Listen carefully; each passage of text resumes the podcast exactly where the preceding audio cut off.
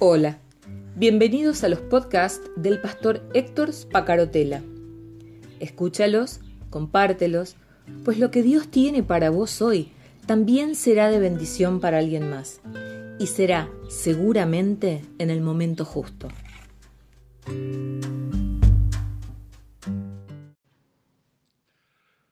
Por alguna razón que solamente Dios conoce, seguimos juntos, seguimos caminando juntos, seguimos reflexionando juntos, seguimos teniendo vivencias de devocional juntos y me seguís acompañando. Eh, creo que es bueno comenzar el lunes con una nueva posibilidad, con una nueva serie que espero que sea mm, de utilidad, de productividad para vos, para mí y para todos los que formamos parte de una iglesia que necesita cambiar. Mucho se habla desde hace muchos años de un gran avivamiento, una, la necesidad de un avivamiento, la necesidad de que eh, exista, hasta se profetiza un avivamiento. Yo me acuerdo que en el año 99, 1999, eh, el siglo pasado, estábamos con mi esposa en Punta Arenas, eh, aquí una vecina ciudad de Chile, una hermosa ciudad de Chile, y em, había un congreso muy importante en lo que entonces era un eh, gimnasio y que hoy en día es un gran hotel en la zona del, del mar, vecina al mar, en la zona del puerto de Punta Arenas. Y ese congreso tenía que ver con lo que muchos líderes de nivel mundial veían como un avivamiento, el cumplimiento de estas profecías que hablan de un avivamiento que viene del sur. Yo no sé si el avivamiento viene del sur no sé si... Em, eh, tampoco puedo definir los términos del avivamiento, de lo que significa un avivamiento, pero sí creo y estoy convencido que Dios nos está llamando a que como iglesia revisemos eh, quiénes somos, revisemos nuestra eficacia como cuerpo de Cristo, revisemos hacia dónde vamos revisemos los conceptos que mueven eh, a la iglesia desde hace dos mil años. Si siguen vivos, si están allí, si tienen que ver con tu, con tu vida, con la mía, con tu vivencia y con la mía.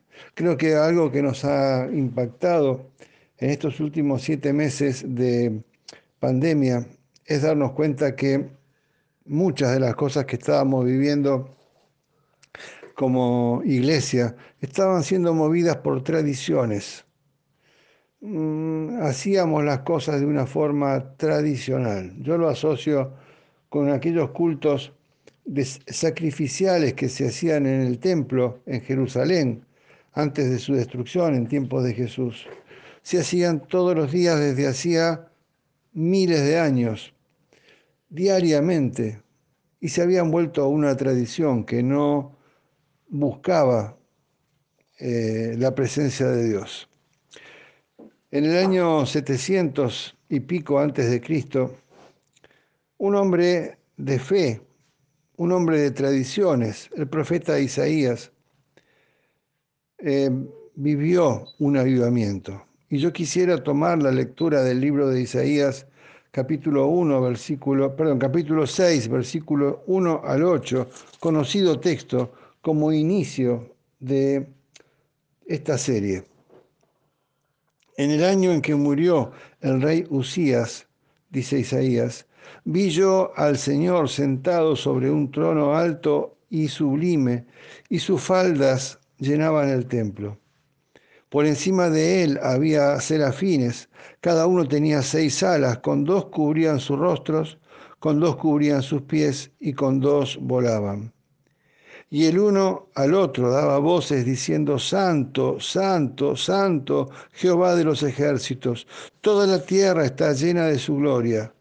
y los quiciales de las puertas se estremecieron con voz del que, con la voz del que clamaba, y la casa se llenó de humo.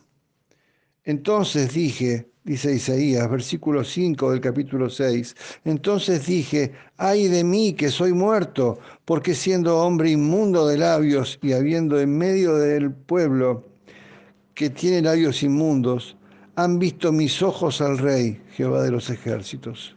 Y voló hacia mí uno de los serafines, teniendo en su mano un carbón encendido, tomado del altar con unas tenazas, y tocando con él sobre mi boca, dijo, He aquí que esto tocó tus labios, y es quitada tu culpa, y limpio tu corazón. Después de después oír la voz del Señor, versículo 8, que decía, ¿a quién enviaré? ¿Y quién irá por nosotros? Entonces yo respondí, heme aquí, envíame a mí. Un texto que es muy conocido, que vos ya lo has escuchado, que yo también lo he usado cuando trabajamos el libro de Isaías eh, y que en otras ocasiones también ha sido mencionado, pero hoy tiene un enfoque especial. Y yo me preguntaba cuando lo leía, es que no estaba antes de esta experiencia de Isaías el Señor sentado en su trono. Es que no estaban esos serafines dando vueltas a su alrededor con ese aspecto tan especial. Es que no estaba, eh, eh, no había eh, seres espirituales invocando el nombre de Dios y declarando su santidad antes de este encuentro con Isaías. Lo que sucedió de especial es que comenzó un avivamiento en la vida de Isaías. Y este avivamiento levantó, abrió la puerta a un, eh, a un ministerio que trajo primero que nadie una renovación para su propia vida y segundo, una puerta de renovación para el pueblo de Israel y luego la iglesia de Cristo que todavía hoy sigue sacudiéndonos. Lo que sucedió es que hubo cambios en el profeta, cambios en el hombre, eh, que le permitieron abrir los ojos a esa realidad espiritual que ya existía, que existía desde el comienzo de los tiempos y que va a existir hasta el final de los tiempos, pero que él hasta ese momento no había visto.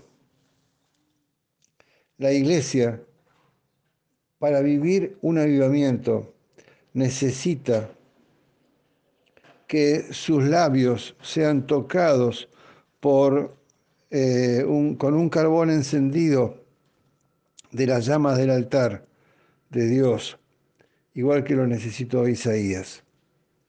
Nunca eh, nuestra sociedad necesitó tanto como ahora un gran avivamiento. Nunca nuestra sociedad occidental necesitó tanto como ahora un gran avivamiento. Nunca ha habido una hora más seria como ahora.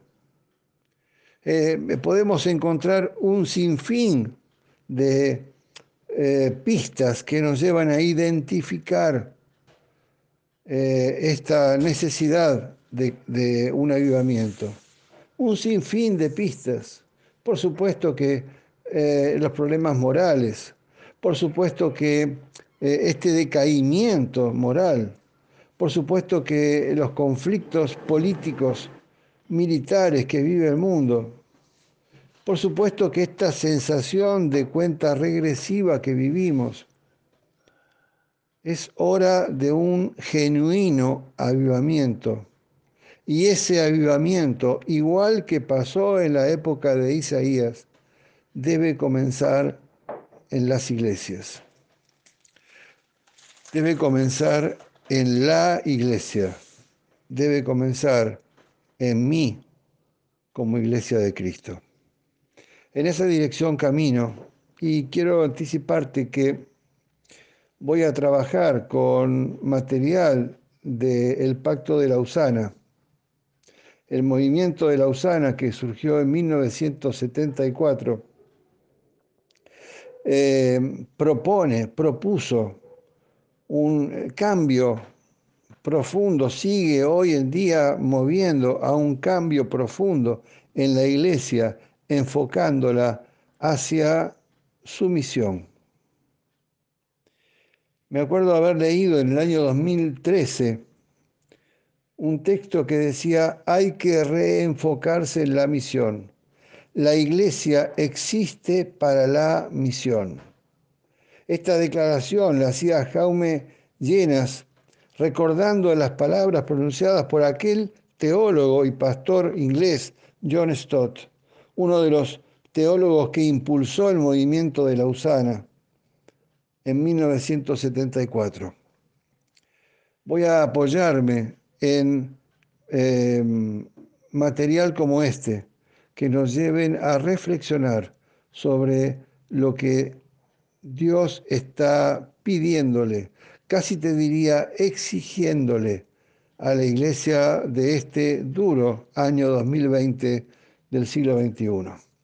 Mañana seguimos, si Dios lo permite. Espero que todo esto te sea de utilidad y de edificación. Chao, hasta mañana. Honestamente yo no quisiera que esto sea un mensaje más sobre avivamiento. Em, no se trata de eso, no quiero que vuelvas a otra vez hablando de este tema.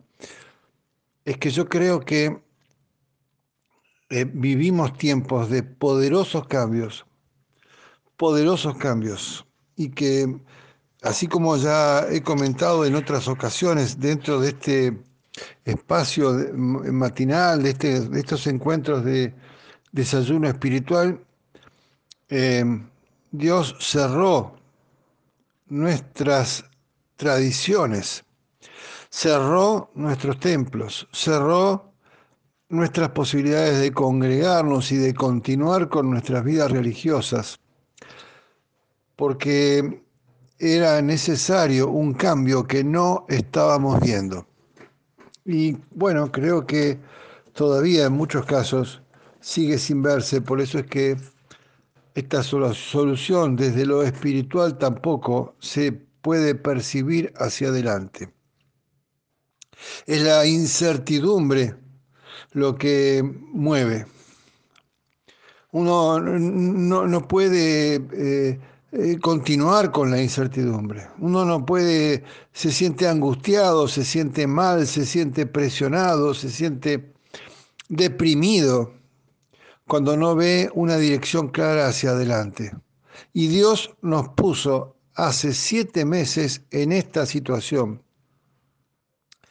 porque necesita que podamos salir de nuestro espacio de confort para poder Em, cambiar lo suficiente que nos permita em, e, e, encarar la iglesia del tiempo que viene. No sirve que digamos esto siempre fue así. No siempre que digamos, no sirve que digamos em, ahora que estamos mejor vamos a poder volver a congregarnos y todo va a ser como era hasta, hasta antes. No, puede volver a ser como era hasta ahora. No va a permitir Dios, no lo va a permitir que nuestras vidas espirituales como iglesia de Jesucristo vuelvan a centrarse en la comodidad del templo. No sirve. Necesitamos ser sacudidos de esa modorra espiritual en la que estábamos. Ayer eh, no me presenté, mi nombre es Héctor Spacarotela y estoy grabando este audio desde la ciudad de Río Gallegos en la provincia de Santa Cruz. Trato de moverme como iglesia en esa dirección. Trato de moverme como iglesia de Jesucristo y como líder de iglesia eh, en una eh, eh, sensibilizarme en, en aquellos caminos que Dios está proponiendo para adelante. Isaías, estábamos leyendo ayer el capítulo 6 de Isaías, el versículo 1 al 8. Y Isaías nos muestra muchas cosas que tienen que ver con cambios interiores. Cambios interiores que nos llevan a cambios exteriores. No es que la pandemia nos esté eh, forzando a actuar de un modo determinado, no se trata de eso.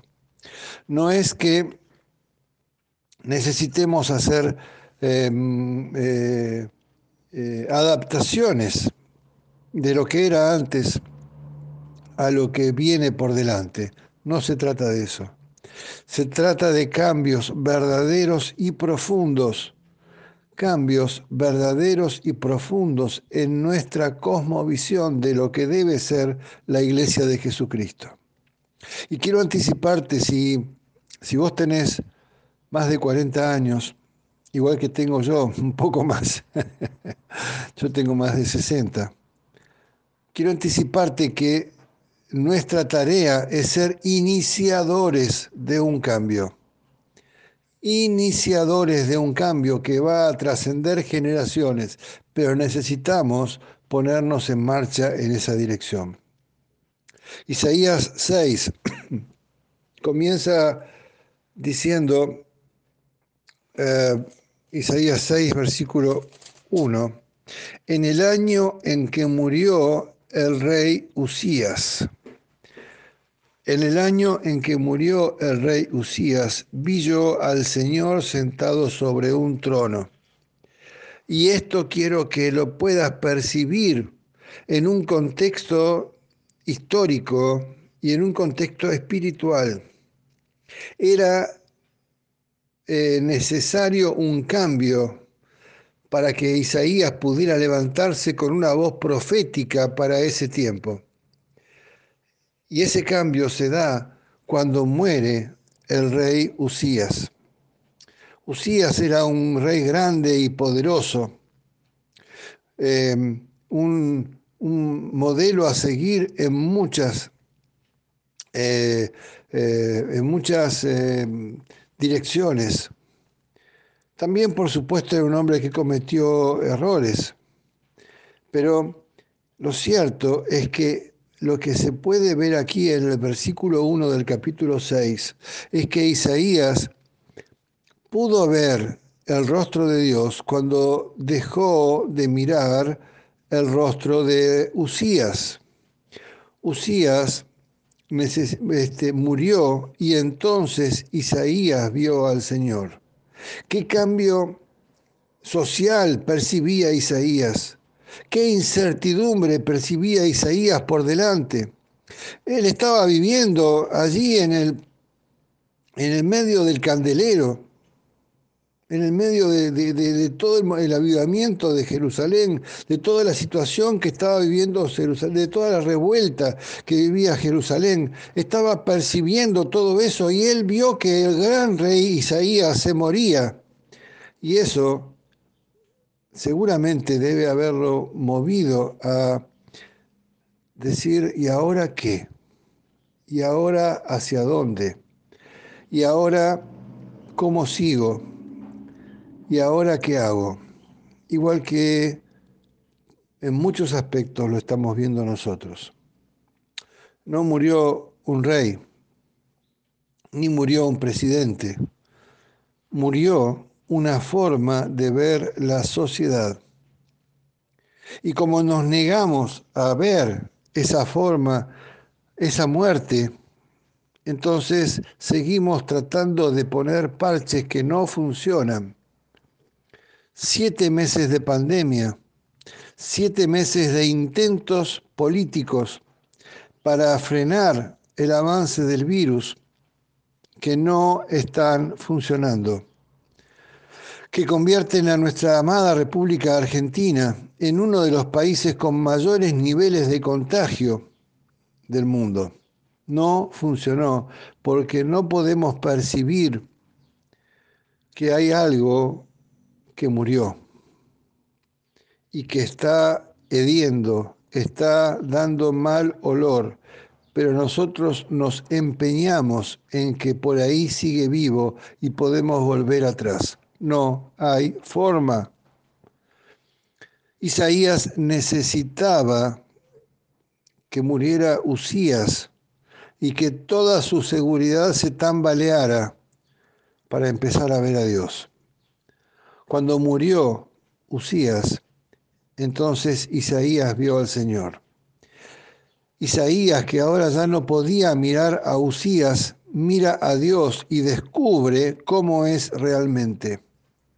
Yo te decía ayer, ¿es que Dios no era así antes?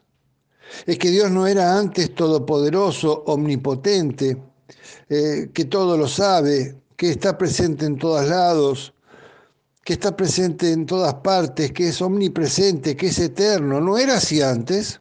¿Es que no había antes seres espirituales cantando a su alrededor, Santo, Santo, Santo? ¿Es que no había, eso no pasaba antes? Sí que pasaba, pero Isaías no podía verlo porque estaba mirando a Usías y no miraba a Dios.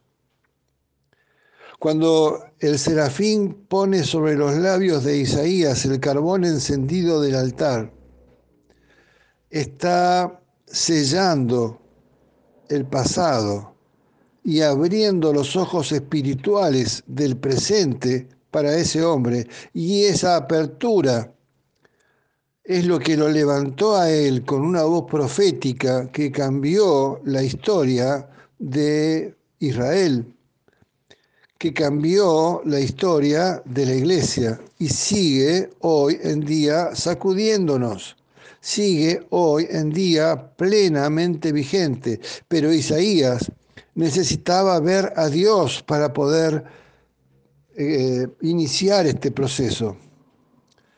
Y la iglesia necesita dejar de mirar su vida religiosa pasada, dejar de mirar lo que era antes, dejar de mirar lo que estaba acostumbrada, dejar de mirar sus cómodos cultos religiosos con buena música y, buenos, y buena iluminación y buena calefacción y buena, o buena refrigeración, de acuerdo a como sea.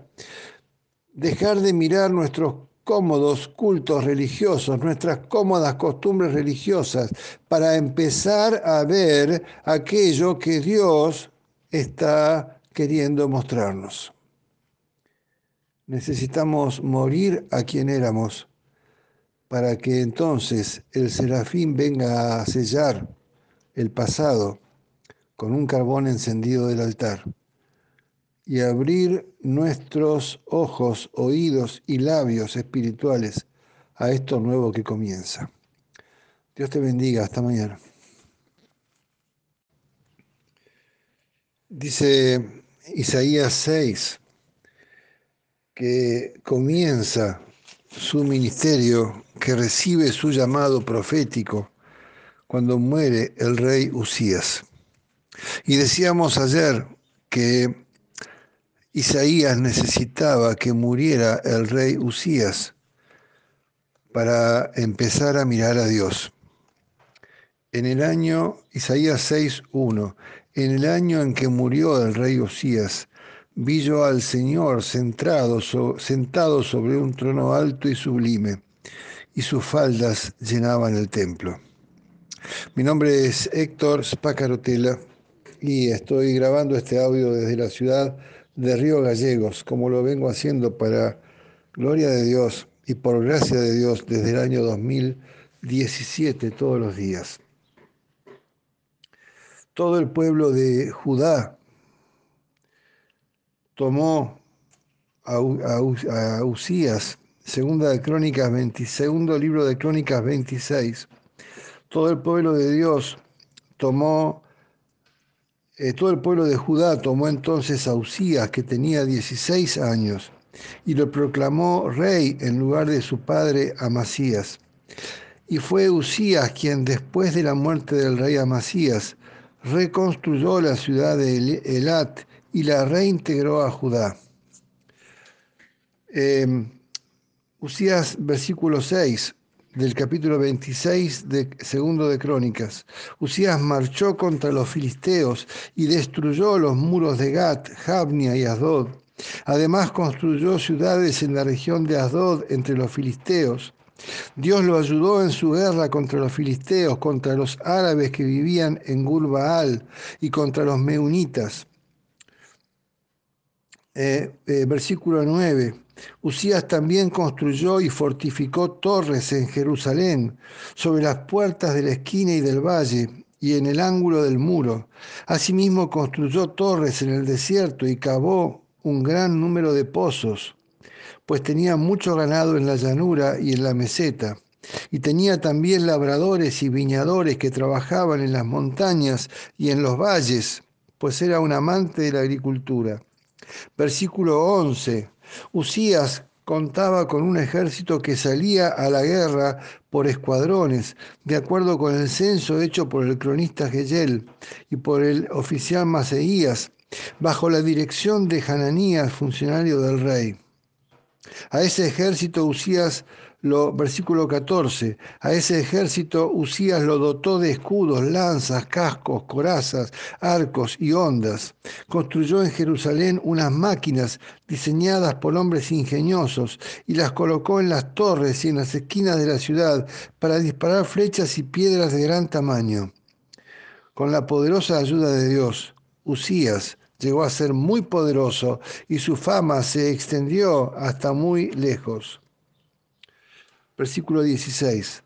Sin embargo, cuando aumentó su poder, Usías se volvió arrogante, lo cual lo llevó a la desgracia. Se rebeló contra el Señor, Dios de sus antepasados, y se atrevió a entrar al templo del Señor para quemar incienso en el altar. Detrás de él entró el sumo sacerdote Azarías junto con ochenta sacerdotes del Señor, todos ellos, hombres valientes, quienes se le enfrentaron y le dijeron, no corresponde a su majestad quemar el incienso del Señor.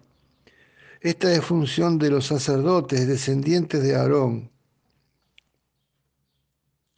Esto enfureció, versículo 19, esto enfureció a Usías, quien tenía en la mano un incensario listo para ofrecer el incienso. Pero en ese mismo instante, allí en el templo del Señor, junto al altar de incienso y delante de los sacerdotes, la frente se le cubrió de lepra. Al ver que Usías estaba leproso, el sumo sacerdote Azarías y los demás sacerdotes lo expulsaron de allí a toda prisa. Es más, él mismo se apresuró a salir, pues el Señor lo había castigado. El rey Usías se quedó leproso hasta el día de su muerte y tuvo que vivir aislado en su casa y le prohibieron entrar en el templo del Señor. Su hijo Jotán quedó a cargo, Jotán quedó a cargo del palacio y del gobierno del país. Un gran y poderoso rey. El, libro, segundo libro de Crónicas, capítulo 26, refleja claramente quién era y refleja claramente cómo lo perdió la soberbia y cómo una peste terminó destruyendo una soberbia que lo hacía creer que él tenía derechos que no tenía. Una peste. La lepra fue lo que paró la soberbia de Usías. Aquel gran rey aquel hombre que había hecho cambios profundos y efectivos en, eh, en la vida de Israel y, en, la, y en, la, en lo que era Jerusalén como ciudad de Dios, y que Dios había apoyado en muchas direcciones, hoy, por su soberbia, se había quedado solo, apartado de Dios, y Dios necesitó una peste para silenciarlo. Perdón que sea duro, ¿hace falta que yo hable más? ¿Hace falta que yo pueda mostrarte más? ¿No está siendo suficientemente explícito Dios al decirnos que necesitó una peste para calmar el poder soberbio de un rey? El avivamiento de Isaías surgió cuando Isaías deja de mirar a Usías y empieza a mirar a Dios. Necesitamos revisar qué estamos mirando. Necesitamos de dejar de mirar nuestros costosos equipos de sonido nuestros costosos equipos de calefacción o refrigeración con aires acondicionados, nuestros costosos sistemas de iluminación, nuestras transmisiones por Internet. necesitamos revisar, dejar de mirar todo aquello de lo que estamos gloriándonos, todo aquello de lo que estamos ensoberbecidos, porque Dios puso una peste para silenciarnos. Dios permita que podamos reflexionar y ver qué es lo que Dios nos está queriendo mostrar que no podemos ver. ¿Qué es lo que Dios nos quiere mostrar que no podemos o no queremos ver como iglesia? Cuando Usías murió, Isaías pudo ver el rostro de Dios. Dios ya era todopoderoso. Dios ya era omnisciente. Dios ya era omnipresente, omnipotente. Dios ya era eterno. Pero movido por la soberbia de Usías, eso no era visible a los ojos de Isaías. Moisés fue confrontado con su soberbia cuando Dios lo hace quitarse el calzado de sus pies para mostrarle que estaba en tierra santa. La cruz es el supremo ejemplo de la santidad de Cristo, pero hemos dejado de mirar la cruz porque estamos demasiado ocupados en nuestros templos, en nuestras comunidades religiosas llenas de programas, en nuestras comunidades religiosas llenas de intentos de sobreedificar lo que ya está edificado, mientras afuera la gente se está muriendo, y no por la peste, se estaba muriendo mucho antes que comenzara el coronavirus. Y yo creo que Dios nos está parando hasta que podamos entender que necesitamos quitarnos el calzado de nuestros pies para entrar en la tierra santa de Dios, para entrar ante la salsa ardiente de su presencia, quitarnos el calzado de los pies para que el serafín venga a quemar los labios, nuestros labios, purificarlos y prepararlos para una labor profética del fin del tiempo que comienza y que ya ha comenzado, pero no estamos pudiendo ver.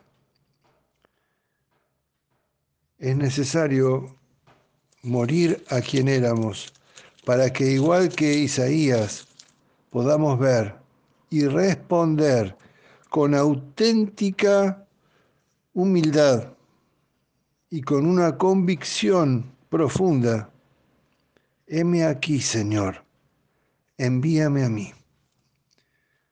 Dios te bendiga, hasta mañana.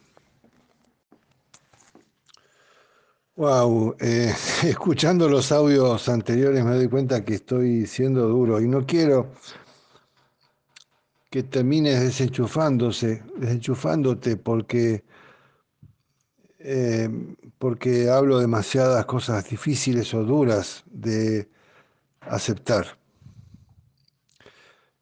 Yo, hablo todo esto con mucho respeto y con mucha humildad, porque no soy nadie, porque no, no tengo mm, autoridad que no, que no sea dada por Dios y lo hago esto con mucho cuidado. Pero necesito hablarte de estas cosas. Mi nombre es Héctor Spacarotela y grabo este audio desde la ciudad de Río Gallegos, en la provincia de Santa Cruz.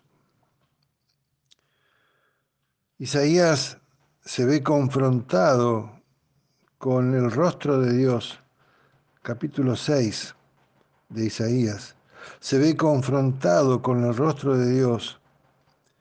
Y entonces dice, ay de mí, que soy muerto porque sigo siendo hombre inmundo de labios y habiendo habitado en medio de pueblos que tienen labios inmundos, han visto mis, ojos al Rey Jehová de los ejércitos. Yo quisiera que mires un poquito para atrás, porque en el capítulo 5 de Isaías, él eh, usa varios ayes, varios hay que apuntan hacia afuera, que apuntan hacia lo que él estaba viendo de su entorno social, político, económico en aquella época. Pero cuando él puede ver el rostro de Dios, deja de mirar hacia afuera, deja de mirar políticos eh, religiosos, sacerdotes, eh, hombres ricos y hombres pobres, deja de mirar todo lo que no sea a sí mismo, se puede mirar en un espejo y dice, ay de mí, este hay, se contrasta con los ayes del capítulo 5 de Isaías. Este ay tiene que ver consigo mismo. El rostro de Dios le pone un espejo enfrente a Isaías. Isaías se vio medido por la medida de Dios. Isaías se vio confrontado con quién era y quién tenía que ser para que su labor profética pudiera desarrollarse en el mundo que venía por delante después de la muerte de Usías. Y querida amiga, querido amigo, querida hermana, querido hermano, querido pastor, querida pastora, con toda humildad y todo respeto tengo que decir que también nosotros tenemos que enfrentarnos al rostro de Dios para delante de su presencia dejar de mirar todo lo malo de nuestro alrededor y confrontarnos con lo que en nosotros no es de Dios, con nuestras propias inmundicias porque Él necesita purificarnos para que podamos levantarnos en avivamiento para este tiempo que viene para la iglesia de Jesucristo. Dios no puede usar para este tiempo que vivimos y el que viene por delante, que entiendo y asumo como el tiempo final que está desarrollándose frente a nuestros ojos. Él no puede usarnos si no purificamos nuestros labios, si no reconocemos nuestras inmundicias, si igual que le pasó a Isaías, no decimos, ay de mí que soy muerto, porque soy un hombre inmundo de labios. Y así todo he visto con mis ojos al Rey Jehová de los ejércitos. Dios tiene algo que mostrarnos y necesitamos ser purificados por, los, por las brasas del altar para que podamos verlo. Primera de Timoteo, capítulo 4, versículo 14, perdón, que, que, primera carta de Pablo a Timoteo, capítulo 4, versículo 1. Pero el Espíritu, Espíritu con mayúsculas, Espíritu Santo, Espíritu de Dios, Dios mismo hablándonos en este momento. Pero el Espíritu dice claramente que en los postreros tiempos algunos apostatarán de la fe, escuchando a espíritus engañadores y a doctrinas de demonios. Versículo 2 por la hipocresía de mentirosos que teniendo cauterizada la conciencia, prohibirán casarse y mandarán abstenerse de alimentos que Dios creó para que con acción de gracias participen de ellos los creyentes y los que han conocido la verdad. Hombres hipócritas y mentirosos que teniendo cauterizada la conciencia prohíben conductas externas, pero que internamente siguen viviendo en la misma inmundicia espiritual. Estamos eh, oyendo hablar a Dios. Estoy reproduciéndote algo que Dios puso frente a mis ojos hoy para decirme que tengo que estar preparado como líder y pastor de la iglesia de Jesucristo. Tengo que estar preparado para este tiempo que viene por delante. Para este tiempo nuevo en el que muchos van a apostatar de la fe, guiados por espíritus engañadores y doctrinas de demonios que tengo que ponerme de pie y prepararme para dar un mensaje fresco, acorde a los tiempos, un mensaje que dice, ya el pasado debe quedar definitivamente atrás. Un, mensaje que debe darse solamente cuando mis labios hayan sido sellados al pasado por las brasas del altar por el carbón encendido del altar, para entonces poder, con una conciencia renovada, enfrentar el tiempo que viene. La alternativa, como decía ayer, la alternativa es la lepra espiritual. La alternativa, la alternativa es la peste espiritual. La alternativa es la muerte. Si como iglesia quiero sobrevivir, y no me refiero a, mi cuerpo, que mi cuerpo es tan frágil como el de cualquier otro, o mucho más. Si como iglesia quiero sobrevivir, a este tiempo de enorme crisis social, político, religioso, económico que vive la sociedad mundial en este tiempo. Necesito descalzar mis pies, ver lo mucho engañoso y perverso que está llegando a la gente, a los creyentes, y a través de los creyentes a la gente que no cree.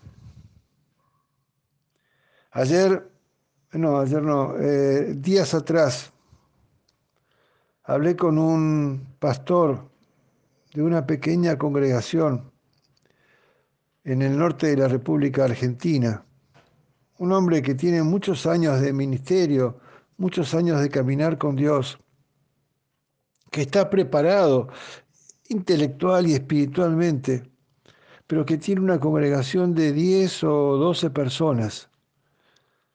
Y él me decía, Héctor, la gente no quiere creer. Cuando le dejas de hablar de prosperidad económica, de sanidad física, cuando le dejas de hablar de, del circo de los milagros y de las de los, eh, campañas de milagros y avivamiento, cuando, cuando los enfrentás a confrontar, cuando los empezás a confrontar con la palabra de Dios, se van, se van del templo porque no quieren escuchar esos mensajes. Y yo le decía a este amado pastor, que esto mismo vio Jesús cuando confrontó a la gente que estaba buscando un nuevo reparto de pan y de peces. Y se fueron los cinco mil hombres y sus esposas y sus hijos. Se fueron todos, porque era un mensaje duro. Y entonces Jesús se vuelve a sus, a sus discípulos y les dice, ¿ustedes también quieren irse? La respuesta es nuestra. La respuesta es tuya y es mía. Chao, hasta mañana. Ya estamos a viernes. Mi nombre es Héctor Spacarotela y quiero agradecerte que sigas enganchado, que sigas enganchada después de estos días que han sido muy movilizantes. Por lo menos para mí, estas reflexiones de días pasados han sido muy movilizantes porque yo también busco respuestas. Yo también soy un eh, inconforme con la conformidad, inconforme con la mediocridad, igual que vos. Y no estoy diciendo que echemos por tierra lo que es nuestra historia, lo que es nuestra congregación, lo que es nuestra forma de adorar. Estoy diciendo que ya estamos confrontados por Dios mismo con una realidad que no podemos soslayar. Él dijo, basta. Y cuando Dios dice, basta, en su omnipotencia, es basta para todos. Durante muchos años, siglos se habló de avivamiento y uno termina pensando equivocadamente que avivamiento se da cuando hay bullicio, cuando hay eh, gente saltando por, la, por, el medio del templo, cuando hay gente eh, que empieza a temblar y anda a los gritos. Y no estoy criticando que haya gente que empiece a temblar y ande a los gritos, ni estoy criticando que haya gente que, que crea que avivamiento es eh, específicamente hablar en lenguas. Avivamiento es otra cosa. La lección de Isaías nos está mostrando que avivamiento es otra cosa. Estamos trabajando, haciendo fondo, haciendo centro, haciendo foco, perdón, haciendo centro en Isaías capítulo 6. Y nos está mostrando Dios algo completamente distinto.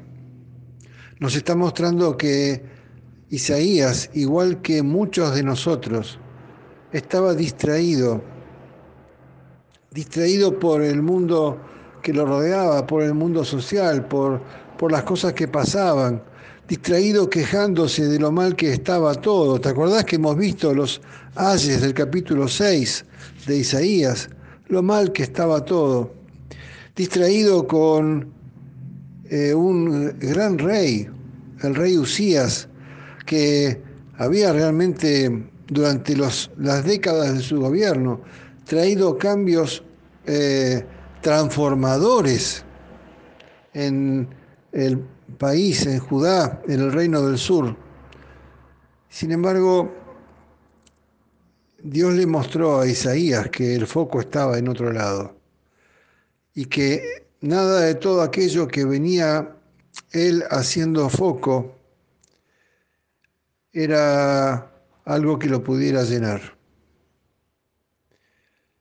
Hay un obispo, un obispo africano, el obispo Festo Quevengueré, de África Oriental. Si querés buscar sus dichos, que Bengueré se escribe con K de kilo y B corta.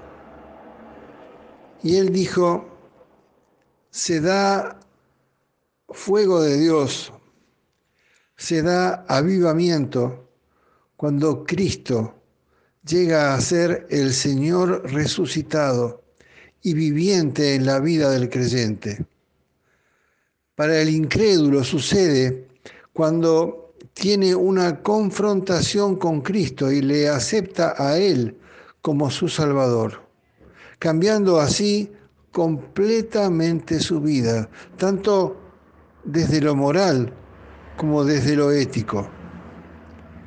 En otras palabras, hay avivamiento cuando Cristo llega a ser realmente sentido en la vida de una persona, cambiando esa vida.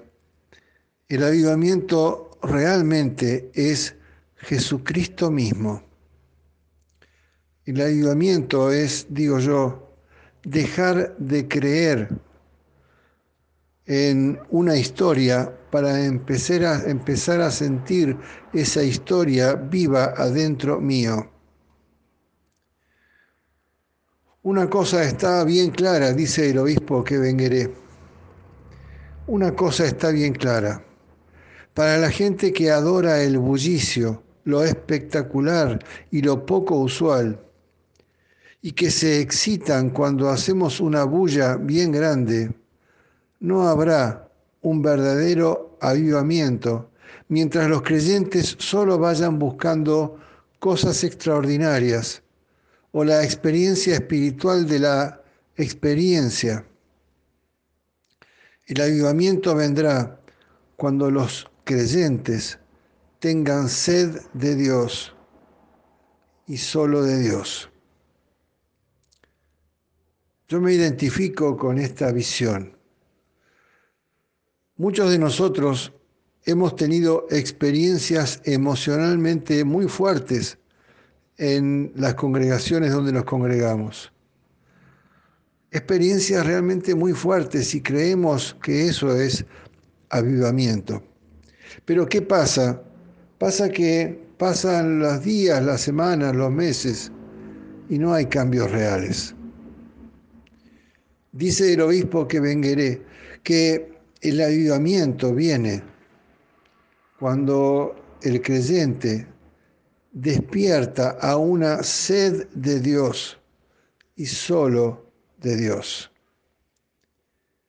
El Salmo 42, versículo 1 y 2, dice, como el siervo anhela las corrientes de agua, así suspira por ti, oh Dios, el alma mía. Mi alma tiene sed de Dios del Dios viviente. ¿Cuándo vendré y me presentaré delante de Dios? Dios genera hambre. La presencia viva de Cristo en el alma del creyente genera hambre, deseo de más, inconformismo, búsqueda, búsqueda intensa de la palabra. Y hay algo más que no puedo soslayar y que lo dije el primer día en el que empecé con esta serie, el lunes. Y es que avivamiento significa misión. Avivamiento significa misión. No hay avivamiento si no hay un despertar a la misión como iglesia de Jesucristo. Cuando dejemos de criticarnos unos a otros por razón de lo que aquel está haciendo en su iglesia o aquel otro no está haciendo en su iglesia, cuando dejemos de criticarnos a nosotros unos a otros por el estilo de música que aquel usa o, el, o la forma en que se viste aquel otro. Cuando dejemos de pensar que somos mejores o más espirituales o mejor refinados que los demás, cuando comencemos a reconocer nuestros propios errores, pecados y los confesemos ante Dios, entonces se abrirán las puertas del cielo y Dios, Dios mismo, derramará su espíritu sobre nosotros. El avivamiento o la renovación es un movimiento del Espíritu Santo que nos refresca, nos habilita, que nos da un tiempo de nuevos principios. Eso es lo que rescatamos también de Isaías. Isaías dejó de mirar al otro para reconocerse a sí mismo y decir, ay de mí, ay de mí, que no, no estoy en condiciones de recibir a Dios en mi casa. Ay de mí que soy muerto porque siendo hombre inmundo de labios y habitando en medio de un pueblo que tiene labios inmundos, han visto mis ojos al Rey, Jehová de los ejércitos.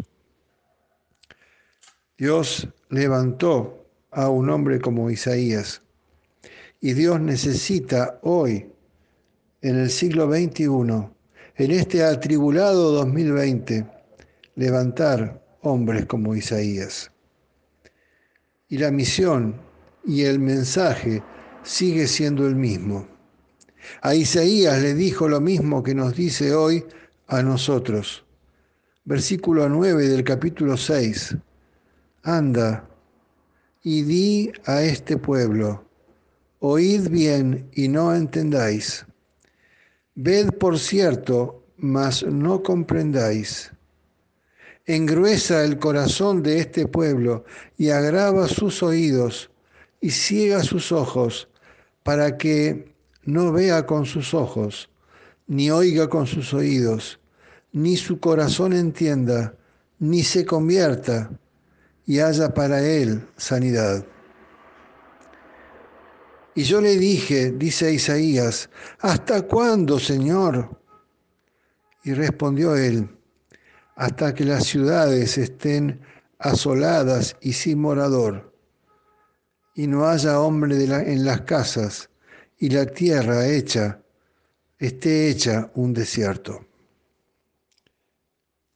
El mensaje de Isaías, que es también el mensaje de Dios para la iglesia de hoy. Hasta mañana. ¿Cómo estás? Buen día. Bienvenida, bienvenido a mi sábado. Gracias por seguir cerca, siempre agradezco. Y no lo hago de una forma retórica, lo estoy haciendo porque auténticamente tengo un corazón agradecido, a Dios sobre todo, y a vos también porque me acompañás. Allí donde estés, en algún lado, probablemente en algún lugar remoto, posiblemente aquí a mi lado, en la casa de al lado. Tengo el privilegio de que Irene me escucha desde la casa de al lado y que me siga escuchando y que no se aburrió de escucharme. Gracias a cada uno de ustedes. Gracias porque me abren cada día su oído y no me lo abren a mí. Tengo la esperanza de que lo estén abriendo a un mensaje que no viene de un hombre.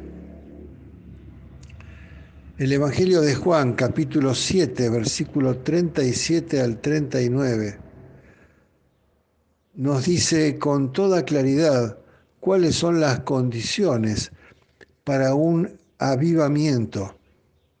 Y lo dice usando las palabras mismas de Jesús. Si alguno tiene sed, venga a mí y beba. El que cree en mí, de su interior correrán ríos de agua viva. Dije en el, en el mensajito que antecede a este audio que avivamiento es saturación de Dios en el desierto social en el que vivimos.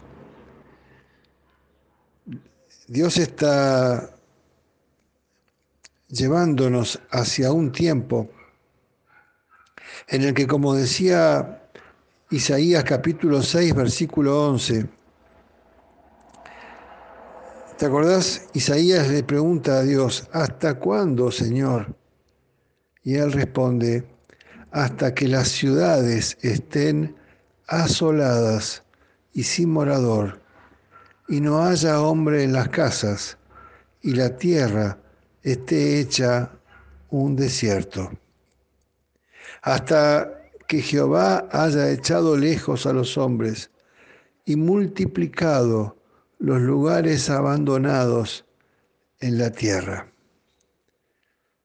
Un desierto, un desierto social y gente que encuentra agua en ese desierto, en la única fuente de agua que provee un tipo de agua que no, eh, no vuelve a dar sed jamás. Si alguno tiene sed, venga a mí y beba. El que cree en mí, de su interior correrán ríos de agua viva.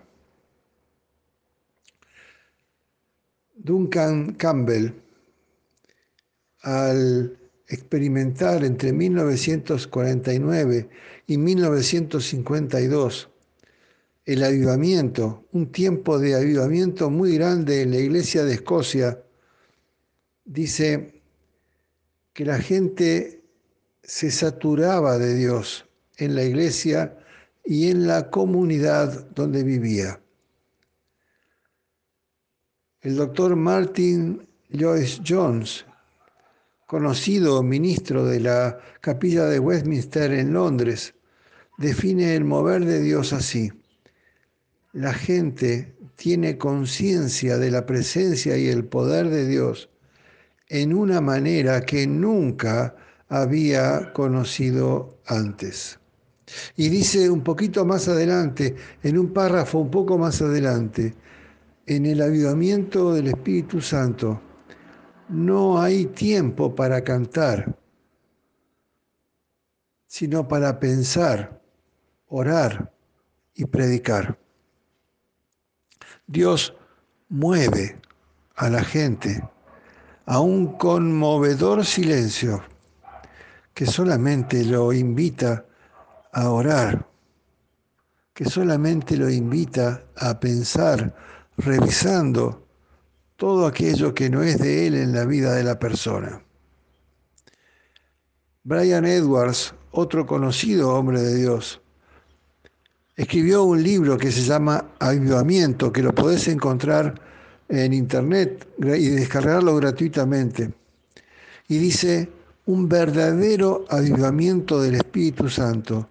Es un aumento notable en la vida espiritual de un gran número del pueblo de Dios, acompañado por una conciencia asombrosa de la presencia de Dios, oraciones intensas y adoración, una convicción profunda del pecado, con una pasión y un deseo de santidad. Y fíjate lo que dice, y un evangelismo efectivo pero poco usual, llevando a la salvación a muchas personas no creyentes. No hay avivamiento sin misión. No hay avivamiento sin misión. Querida amiga, querido amigo, yo quisiera que pudieras eh, cerrar conmigo esta serie de mensajes de hoy y pudieras reflexionar y pudieras ver adentro tuyo aquello que, que, que está impidiendo dentro tuyo que este mover de Dios se pueda dar. No se trata de emociones, no se trata de emociones, se trata de buscar eh, profundamente y como nunca antes la presencia viva de Dios en nuestra vida. Dios dijo basta al modelo de iglesia eh, que había hasta el mes de marzo del año 2020. prepandemia. Esa era la palabra que no me salía. Dios dijo basta al modelo de iglesia prepandemia. Y cuando Dios dice basta, no hay retorno. No hay retorno.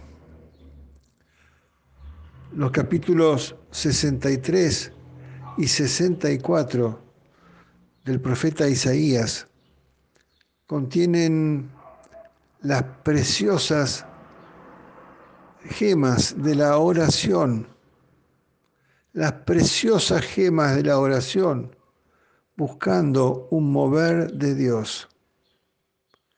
Isaías 63, 15. Mira desde el cielo y contempla desde tu gloriosa y santa morada. ¿Dónde está tu celo y tu poder, la conmoción de tus entrañas y tus piedades para conmigo? ¿Se han estrechado? Nuestra oración, querida amiga, querido amigo, nuestra oración y nuestra búsqueda por un avivamiento comienza por que empecemos a ver una realidad de Dios que no estábamos viendo, que comencemos a pensar a Dios de una forma que no habíamos pensado nunca, que nos demos cuenta, como decía Job, que antes, aunque fuéramos a la iglesia todos los días y participáramos por décadas, solamente lo habíamos escuchado de oídas. Pero entonces, a partir de esa auténtica conversión que inicia el camino hacia una experiencia con Dios completamente distinta, pero entonces, ahora sí, mis ojos pueden verte y mis oídos pueden escucharte.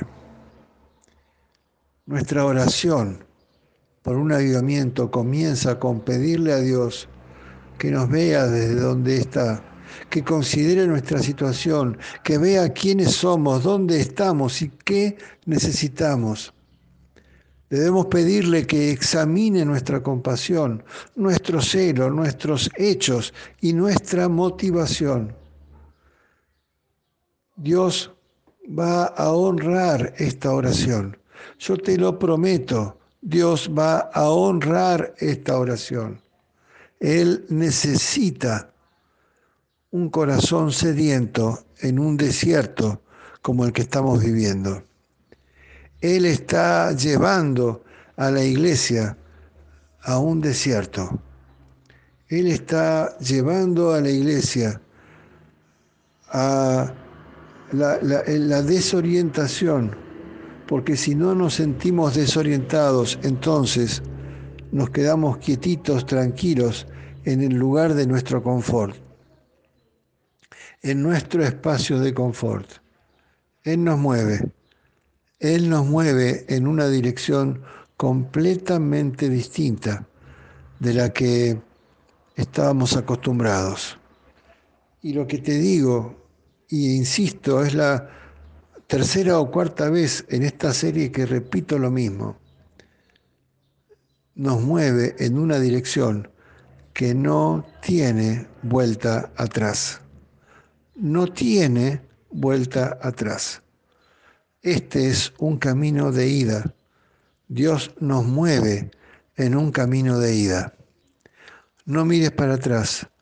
No cuentes los minutos para volver a hacer lo que estabas haciendo, para volver a congregarte de la forma en que te congregabas, para volver a cantar las canciones que cantabas, para volver a escuchar los mensajes que escuchabas o volver a dar los mensajes que dabas. No tiene vuelta atrás. Dios está despertando un avivamiento en su iglesia y el ayudamiento es una búsqueda desesperada de aquello que nos dábamos cuenta que no teníamos.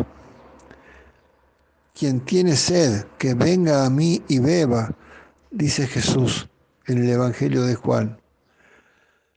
Quien tiene sed, provea además agua fresca que no vuelve a dar sed a quienes están muriéndose en este desierto social y espiritual en el que vivimos. Dios te bendiga. Mañana, si Dios lo permite, con otro tema. Chao.